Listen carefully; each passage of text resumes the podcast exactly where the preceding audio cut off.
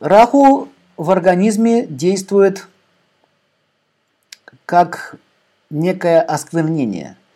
Допустим, нет какой-либо точки, где раху локализуется, как, например, Марс, да, органы по центру, или там нервная система Меркурия. Но он может, например, попасть, э, раху, например, попасть в нервную систему, там может быть опухоли. Раху очень часто связана с опухолями, с онкологией.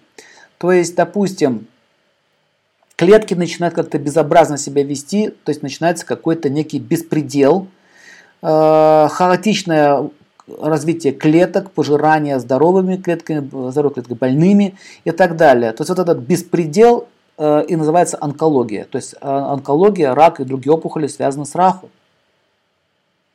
А если она еще Сатурн туда добавляется, то такой человек становится неизлечим.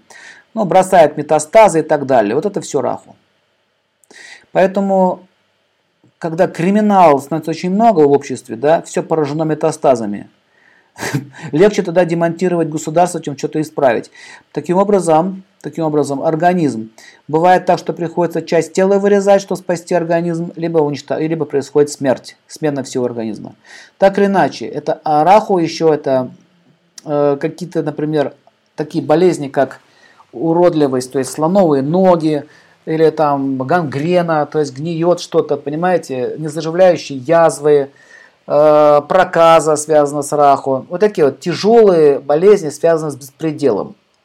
Но вы должны понять одну вещь, что если появляется какая-либо опухоль, то мы имеем дело с раху. А там еще всегда присутствует Сатурн. То есть Сатурн как бы дает санкцию.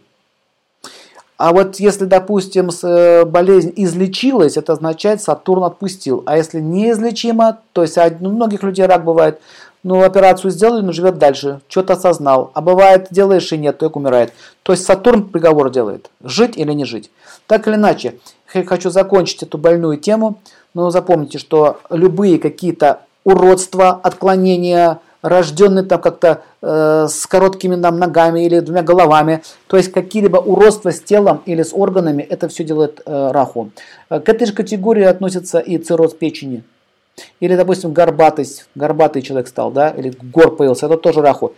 В общем, э, все, что, то, что, все, что делает человека уродливым и некрасивым. Таким образом, говорится в Васту Шастрах, что нельзя возле дома держать уродливые формы, перекошенный сарай или, какие-то, или какую-то свалку держать, потому что это портит атмосферу. Также в организме человека, когда начинают такие аномалии, это действие раху.